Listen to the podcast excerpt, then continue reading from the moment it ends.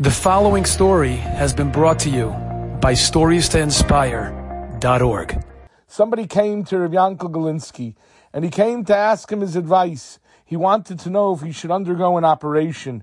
He had an illness and he explained that he would have to travel to America in order to undergo the operation. Rav Yankel gave him his brach and he told him that he should be matzliach, he should be successful, and that the operation should go well.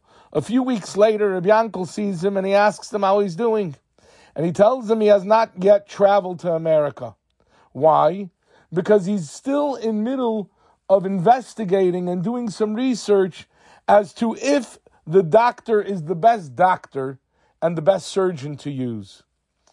So Rabbi Yankel Galinsky asked him, let me ask you something. You know, you're going to be traveling to America. Have you done the same research about the pilot who is flying the plane?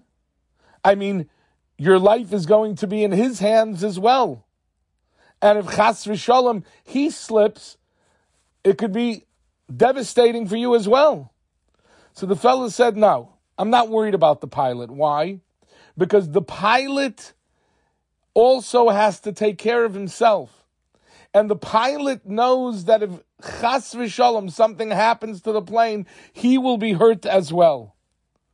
And therefore, he's fully confident that the pilot is going to fly the plane and everything's going to be good. The surgeon, however, is going to perform the operation, and even if he makes a mistake, he's not going to get hurt, but I will, and therefore I have less confidence. So Rabbi Yankel Galinsky told him, okay, now I want you to think about it for a moment. He says, the Ribbono Shel is flying your plane. And you should know that Bechol tzarasam lo tzar. In every tragedy, HaKadosh Baruch Hu is there with you every step of the way.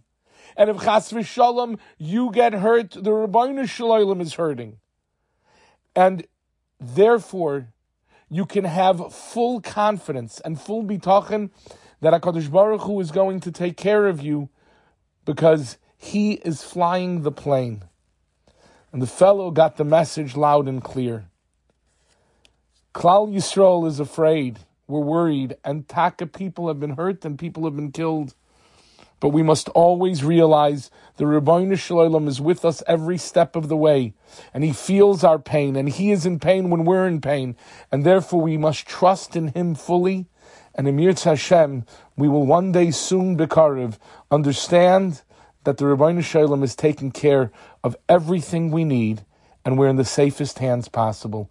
Enjoyed this story? Come again. Bring a friend. Stories to inspire.org.